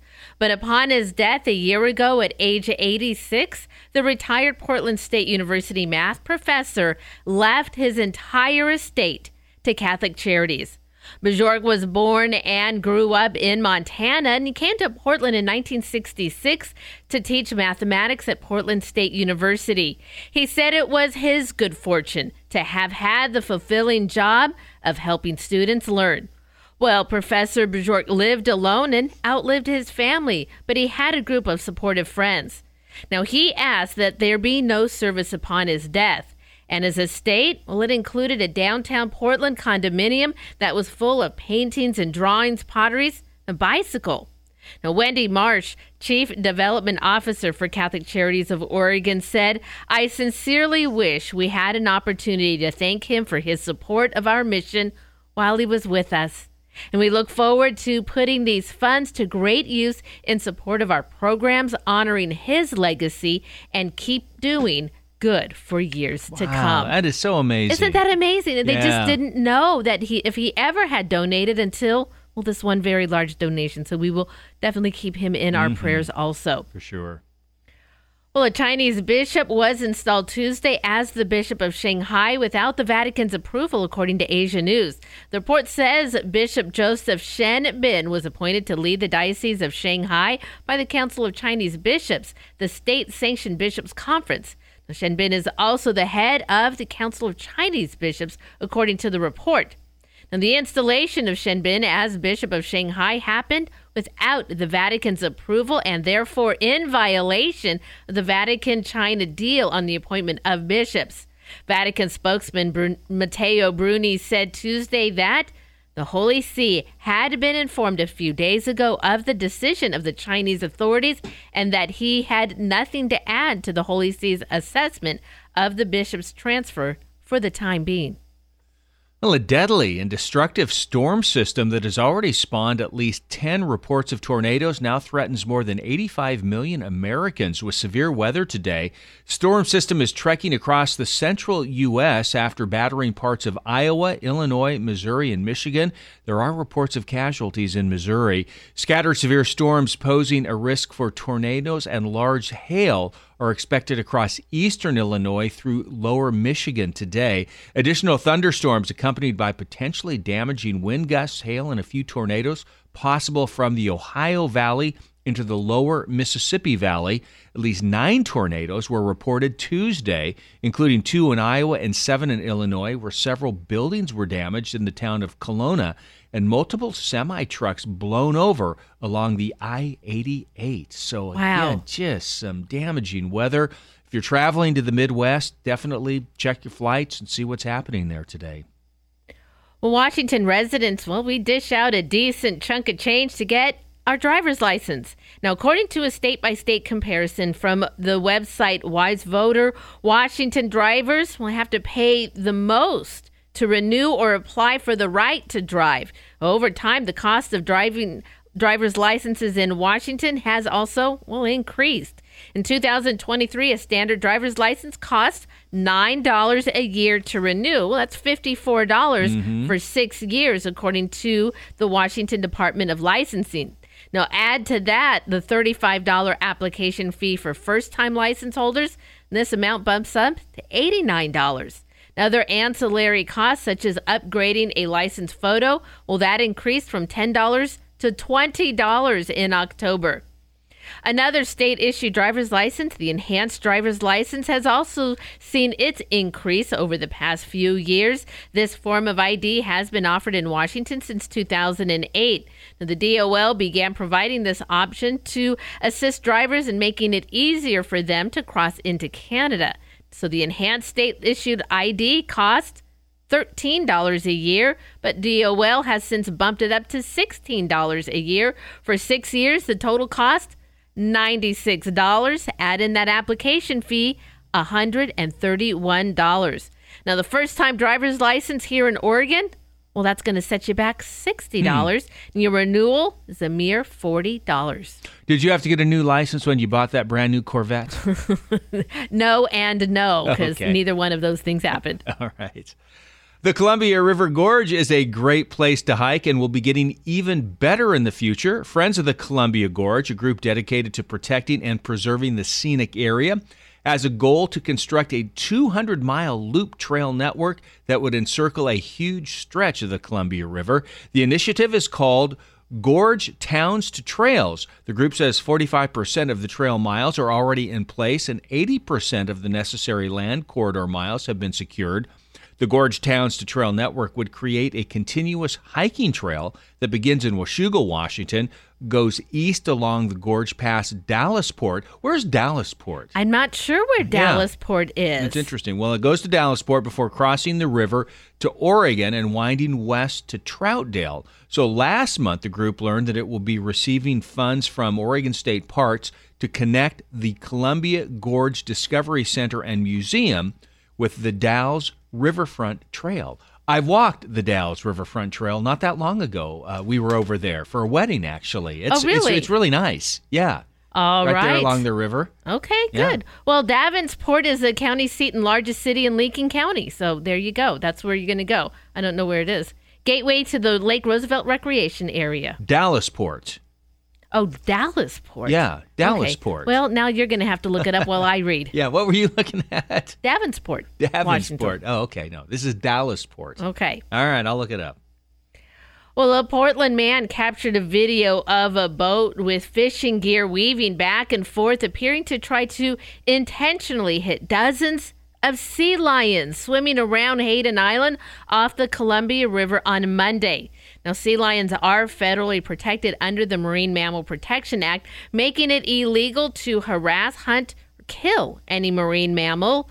Mich- Michael Brady, the Portland man who took the video, said whoever was driving it, well, they went right through the pack of the first group. Then it was kind of like he was trying to hit everyone after that. Now, Brady tells KGW he's been fishing since he was young and once fished for a living.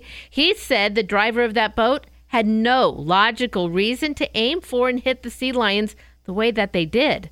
Now, according to NOAA, which oversees fishery management, a fisherman can scare off seals and sea lions from damaging gear or impacting them while actively fishing. Now, they can do it by using horns, bells, and whistles, even circling the mammals, but they cannot physically harm them. So, aw, that was really sad. They have a full video of it. You can see it online, and sure enough, he goes right through the middle of them, sending all of these sea lions kind of scattering. then he makes a turn and appears to go after another group. So, Yeah. I mean, I get that it is frustrating. They are competing for the same food source, but yeah, you're going to have to go through it a little bit better. Hmm. So Dallesport. Tell me about it. It's kind of across the Columbia from the Dalles. Oh, So right there. okay. Well, that makes sense Yeah. then. Because then it would come, the trail would come around and come over and then over the Dalles because we talked about that section in, on the waterfront there Exactly. of the Dalles. So there you go. That's a long loop. I wonder if you wanted to hike and camp that trail, how long it would take you.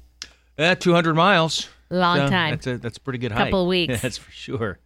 Uh, in sports, Portland Trailblazers continued their season ending road trip last night, playing in Memphis and falling to the Grizzlies 119 to 109. Score was tied at 101 in the fourth, but Memphis outscored Portland 18 to 8 in the final 8 minutes to secure the victory. Now the Blazers with a record of 33 and 46 moved into or moved a step closer rather to securing the fifth worst record in the NBA, while the Grizzlies are close to locking up the number 2 seed in the Western Conference playoffs.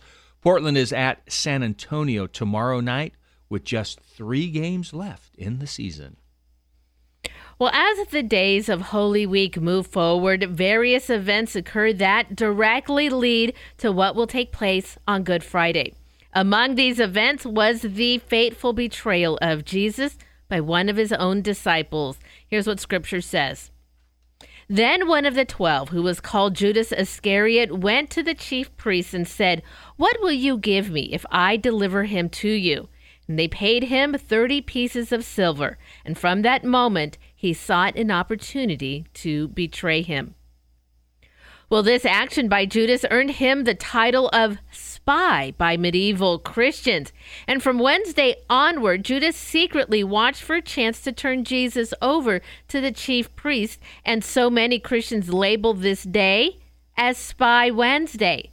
And in the same vein, various cultures reflected on the somber mood of this day by calling it Black Wednesday or Wednesday of Shadows, which also corresponds to the liturgical rite of Tenebrae that is celebrated on this day.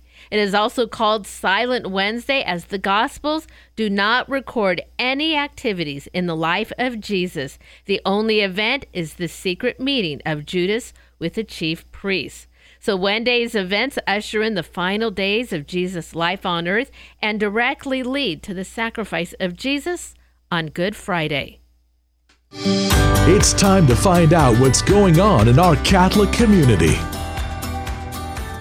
On April 15th at 7 o'clock p.m., it is Nocturnal Adoration at Holy Rosary Church here in Portland.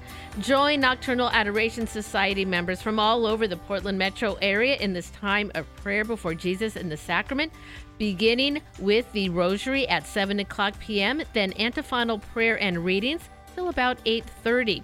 Remember, you can find details on these and other events. Head over to the community calendar at materdeiradio.com and the Hail Mary Media app. Well, we started a new month this week, April, so we're going to go through the April calendar, tell you what's coming up right after the forecast. Support for Mater Dei Radio comes from our Leadership Circle members, including Best Buy in Town Landscape Supply. Since 1984, Best Buy in Town has been supplying the area with landscape products and services, including bark dust blowing, rock, soil, sod, and recycler of yard debris. Located at 2200 Cornelius Pass Road in Hillsboro. Online at bestbuybark.com or 503 645 6665.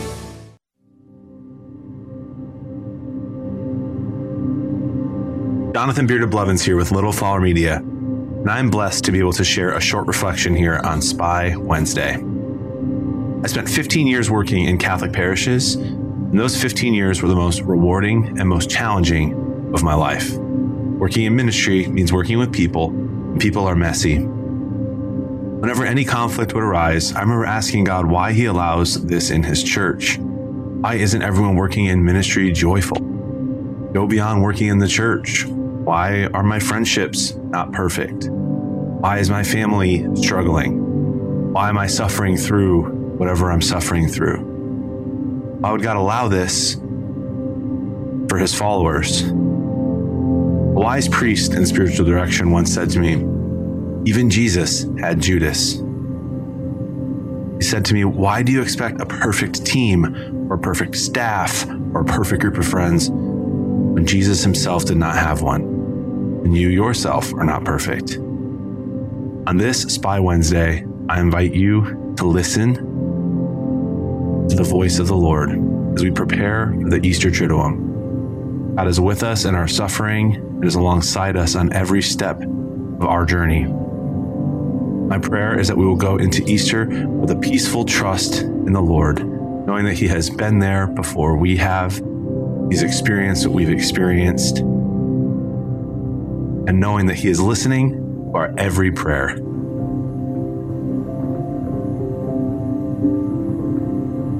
We encourage you to schedule a specific time in your day for silence. Whatever you need to do, wherever you need to go, to give space to listen for the Lord.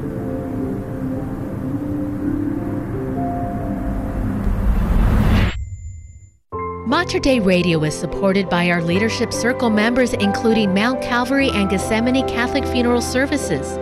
Operated by the Archdiocese of Portland, services include the recently completed Gethsemane Funeral Home located on the grounds of Gethsemane Cemetery in Happy Valley. The new funeral home provides burial services to the Catholic community regardless of cemetery choice. For more information, visit ccpdxor.com. Would you like to make your spring cleaning plans a little easier this year? Let Mater Dei Radio give you a hand. If you have a car, truck, van, RV, or boat that you would like to clear out, our vehicle donation program is just the answer. You can donate your vehicle to Mater Dei Radio and get a likely tax deduction in return. It's quick and easy, giving you a real jumpstart to your spring cleaning. Learn more about our vehicle donation program at materdeiradio.com. And it is 845 at Mater Dei Radio. 50% chance of showers today, high of 51 degrees. 90% chance of rain overnight tonight, low of 44. Then Thursday, Friday, Saturday, Sunday, yeah, pretty good chance of uh, rain in the forecast. Low tonight, 44. High tomorrow, 54. Currently, it is 43 degrees at St. Catholic High School in Vancouver. And 32 degrees at St. Michael's Church in Sandy. It's good to the last drop. A second cup of the morning blend with David and Brenda. This weather report's starting to get me down a little bit, Well, David. Hold on, May is just around the corner. Okay. I, I didn't we say that though last month about April's just Yeah. around the corner. Let's get through the month. But I if I remember correctly, and I I know that I do because we had a special event last June, we got a lot of rain all the way through June. Mm-hmm. It, it, it just was that way. Uh, so uh, yeah, it looks like this is starting to shape up to be that same kind of uh, springtime. Well, they always say summer doesn't start until the July 5th. So That's right. it does around here, and it ends just before the Labor Day weekend. Well, it is, though, a new month. And as with every new month, we bring forward our hopes and high aspirations. And so we thought about some of the things that we're going to be able to remember to do, whether it's raining or not. The days of April were going to uh, come through. Yep. I am seeing a lot more things in bloom. Oh yeah, for sure. A lot more flowers, Yeah. grass, moss, all kinds of things greening up now this time of year. See a lot of daffodils springing up. Yeah. Yeah. Okay. There you go. Daffodils. Daffodils. I like daffodils. Yes. There's ones that are all yellow, and then there's some that have like a yellow center and then more of a pale yellow around the outside. Now you see, I'm more of a tulip guy. You I- like tulips? I like the tulips. I like tulips too. Yeah. The thing with all of these bulbs, and while I think that that daffodils seem to last a little bit longer, but tulips don't last very long. You know, once they bloom, Yeah. y- love them for all the time they are in because they don't last more than what a week, maybe. Tulips to me always seem a little bit more colorful and a little bit more elegant Oh, of a flower. Well, lovely for you. Yes. I have some bearded irises that I love a lot, and Yeah. I used to have a lot more. But they they can be a little uh, persnickety, and they like Mm. things to be a certain way, and so when do they typically bloom? uh, they're typically June bloomers. All right. Yeah, you'll get those big, you know, uprights and falls, and Yeah. the all the different things that they they talk about in a a roughly edged, large bearded iris. So- Yes. All right. well, David, so looking at this month of April, and we've been talking about it, what, is there anything big going on this week? Uh, yeah. I think so. There's some big stuff. Yeah, I mean, obviously, it's uh, Holy Week, Holy Thursday tomorrow, Good Friday, then uh, Holy Saturday, we've got uh, then Easter. Then Easter. There you go. That's it. That we're those are the next four days on our calendar. Yeah. Now, Monsignor O'Connor had joined us not too long ago with a little discussion in the liturgical life. He talked about the Tenebrae service Mhm. uh, and how it happens at uh, the cathedral at St. Mary's there. And it starts with just candle lit, and then they go through a series of readings. As each one ends, they snuff out a candle. Hmm. So the cathedral slowly gets darker and darker. And that's tonight? And that is tonight. Yeah. Yeah, tonight you'll be able to attend that. And then, of course, tomorrow will be the washing of the feet at uh, Holy Thursday. Mhm. Good Friday continues that celebration. And then the lighting of the new Easter candle. Right. The big, tall, new candle on uh, the Easter Vigil Saturday. Yeah. And then, of course, uh, the beautiful celebrations. Back singing songs that we have been not singing during Lent. Those all come back. The Right. ringing of the bells during the Gloria. We are in fine step on Easter Sunday as Catholics. All right. So yeah, big big week big week ahead, and we're in it already. That would be the Easter Triduum. Triduum. That's Triduum, correct. yes. There's two vowels, so it has a little Yes. ooh um that you say at the end. We've been discussing Yes, we names. have. We've been discussing words here recently. So that's yeah. So that's uh, try to attend all of that. And if you can't, any part of that is important. That beautiful Good Friday celebration, just incredible.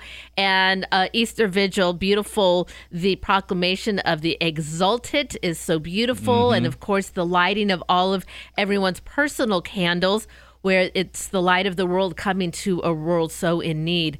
Uh, just beautiful. All of the senses Yeah. are brought in on these celebrations for sure. Then following Easter Sunday, the following week is Divine Mercy Sunday. Now, read up on Divine Mercy Sunday because this is almost a saint and a devotion that never would have been known if not for Pope St. John Paul II. That's right. He knew of the diaries of St. Faustina, and there was a, a lot of story about how those uh, diaries were actually smuggled out of the country. They Mhm. almost were not ever known at all. And thank goodness for, uh, like I said, Pope St. John Paul II, because he created the Sunday immediately after Easter, Divine Mercy Sunday. Yeah, so uh, another beautiful Sunday celebration to look forward to. Then I'll call attention to the following Saturday, then after Divine Mercy Sunday on the 22nd of April, Saturday the 22nd. That's Earth Day. We celebrate Oh, is it Earth really? Day. Yeah, we celebrate Earth Day on Saturday the 22nd, right in line with Pope Francis Laudato Si.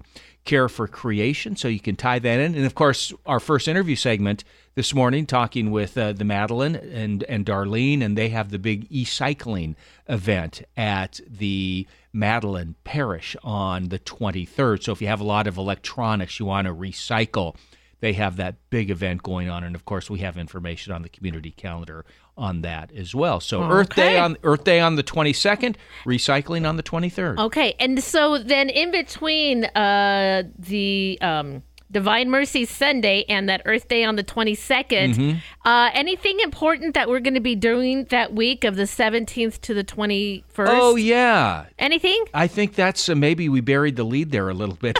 that's Mater Dei Radio Spring Share-a-thon. That's So, right. Yeah, so it's going to be a wonderful event. Uh, Seek the truth is the theme, and so hope you tune in for that. We have wonderful guests lined up, and as we've talked about, just an opportunity for you to support Mater Dei Radio. We do the we do the share-a-thons in the fall and in the Mhm. spring, and these are how we raise dollars for our operations. So a couple of very important weeks. Again, Spring Share-a-thon, April seventeenth through the twenty-first. I'm glad you brought that up. I All right. forgot about and it. And in fact, tune in next week because on a Wednesday, we've got a special guest joining us.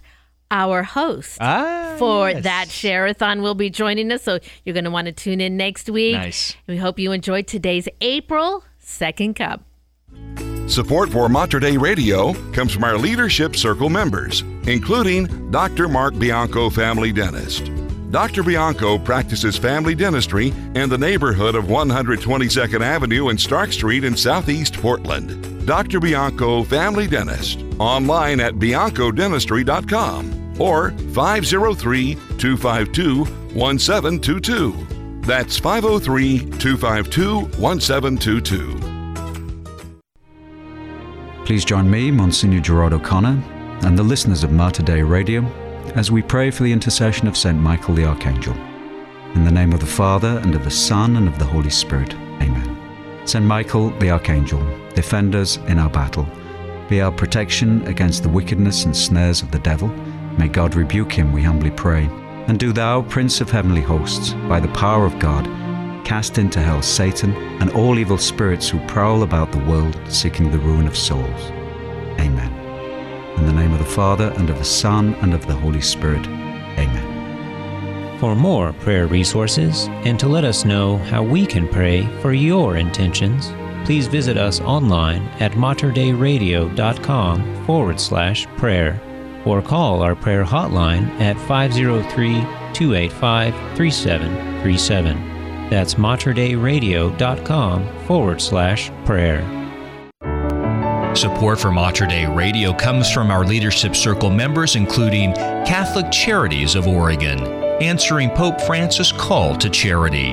Since 1933, Catholic Charities has been putting faith into action by serving the poorest and most vulnerable in our community. Services promote life and help families thrive. Catholic Charities program information at CatholicCharitiesOregon.org. Hi, I'm Father Cedric Pisegna. I'm a Passionist, religious, and a Catholic priest, and the host of Live with Passion. My motto is touching lives and saving souls. I hope you will tune in each week on Mater Dei Radio, Thursdays at 7:30 p.m. It's designed to inspire and encourage you. It's real practical. Talk about real life issues, things that people are going through. I'm so grateful that you're listening to Mater Dei Radio. Don't just live, live with passion. It's joy. It's inspiration. It's the Morning Blend with David and Brenda on Mater Dei Radio. And it is 856 at Mater Dei Radio. Take one last look at your forecast this morning. Got about a 50% chance of showers, a high of 51 degrees. Rain tonight, 44 degrees. Rain tomorrow, 54 degrees. And then Thursday night, Friday, still more showers ahead. Currently, 52 degrees in the Rose City. And closing out our show today, here is Ben Walther and Ablaze. And we are David and Brenda on the Morning Blend right here at Mater Dei Radio. By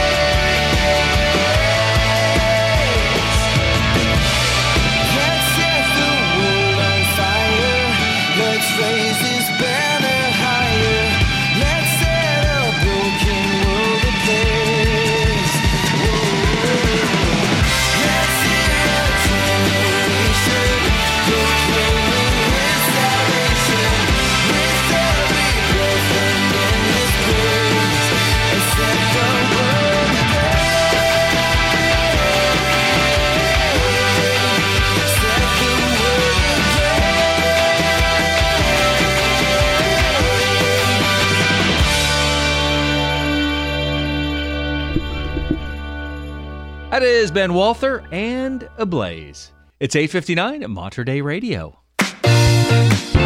Caught me off guard there. Did you see that? I were you off guard? Yeah, so you're waving at me. I'm me. waving at you through the screen. Hey, this is the end of the show, you're saying. uh, thank you for tuning in to the Morning Blend today. David and Brenda with you. We do appreciate it. Holy Thursday tomorrow. All right, Moving we right are ready. We have been pilgrims on a journey all That's through this. Lent, and now the culmination begins. So, Oh, we'll be talking about more tomorrow. Absolutely. So, again, thank you for joining in today. That is going to wrap it up for us on the morning blend. It is Wednesday. That means blazing the trail on this evening with our good friend Miriam Marston. Don't forget to catch the podcast real easily on the Hail Mary Media app. Have a very blessed day.